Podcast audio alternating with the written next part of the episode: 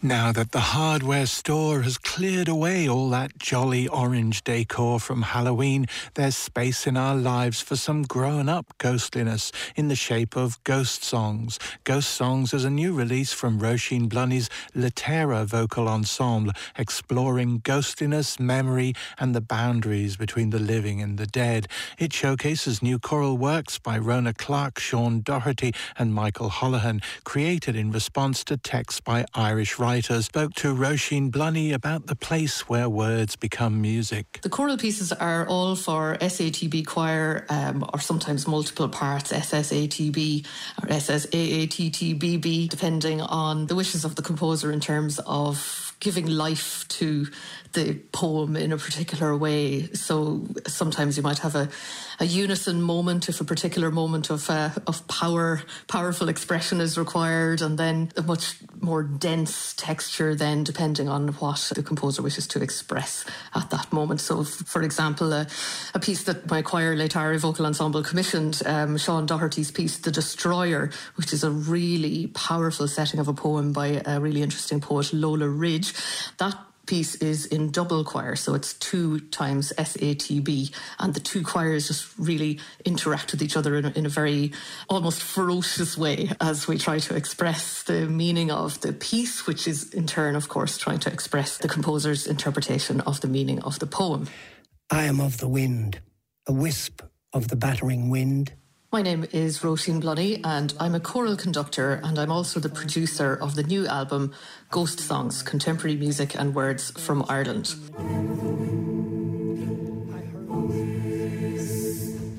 Destroyer is a poem by Lola Ridge, and it's it's an amazing poem, really, because it's very much open to interpretation. Um, it begins with "I am of the wind, a wisp of the battering wind." Sean Doherty, the composer, puts in his program notes that he believes it's about the butterfly effect, which is this idea that a, a tiny change in initial circumstances can have very wide-reaching implications broadly, but as we've just come through the pandemic, I know Sean, who's a colleague of mine, of course, here at DCU, Sean has been really rethinking what is this poem about because Lola Ridge wrote it and published it in 1918, which was, of course, the time of the Spanish flu.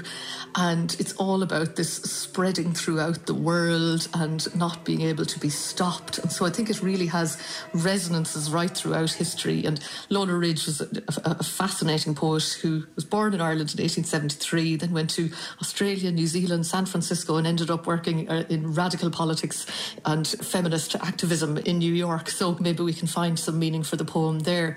Sean Doherty does a really wonderfully powerful setting of the poem with the sounds of the wind. He uses a lot of extra musical techniques, you know, working with consonants and vocal effects to create a sound world and a build up of excitement with some stamping towards the end to really emphasize the, the idea that the destroyer is at the heart of this wonderful poem in The Destroyer, Sean isolates particular consonants from the words. So, for example, at the beginning of the piece, the first line is I am of the wind, that focuses in on the letter N there. I am of the wind, and then the strong D at the end. And when you multiply that across the eight choral parts that are going on at the time, it, it creates a very special effect. And similarly, then the next line, a wisp uh, of the battering wind, a wisp of the battering wind. He takes the S of wisp, a wisp of the wind, and by isolating those consonants, just creates a nearly percussive effect um, in the voices.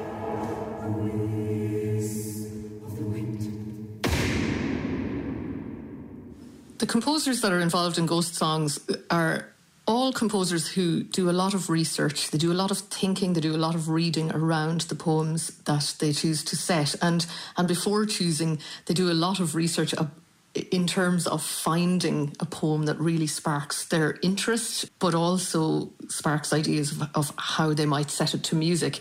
And they all respond to the text in the text in very different ways. So Rhona Clarke, for example, sets the well-known traditional children's rhyme "The Old Woman," and she sets all the words of the poem, but she takes out certain words for special treatment, particularly to repeat for reasons of emphasis. So that poem begins uh, There was an old woman, all skin and bone, who lived near a graveyard all alone. And you can hear that there are wonderful consonants within that opening uh, line. And she took out the phrase skin and bone, skin and bone.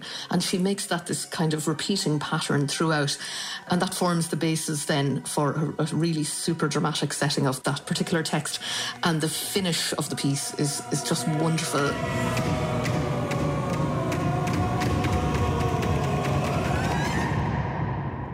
It uh, asks the choir to sing from their highest note to their lowest note uh, and vice versa with, with frantic stamping at the same time to evoke this, the scene of the poor old woman who uh, has come to a very bad end.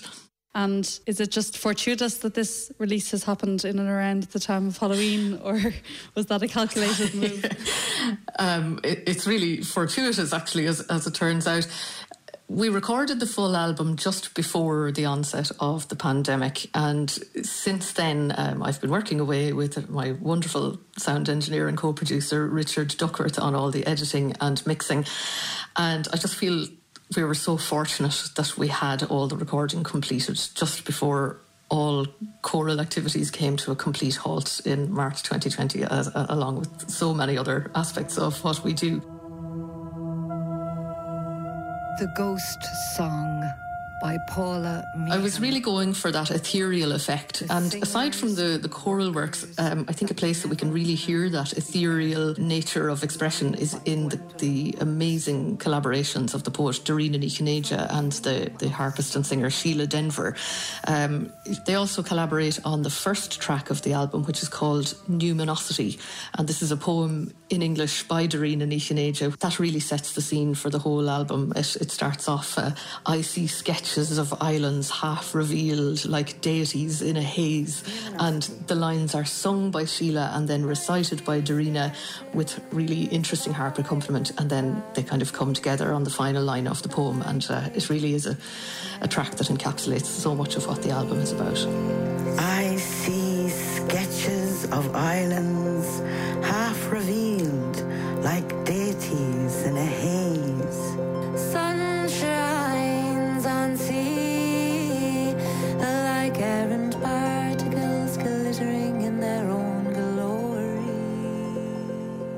Roisin Blunnie there, and the reporter was Anya Gallagher. You can find Ghost Songs by Laetare Vocal Ensemble on divineartrecords.com.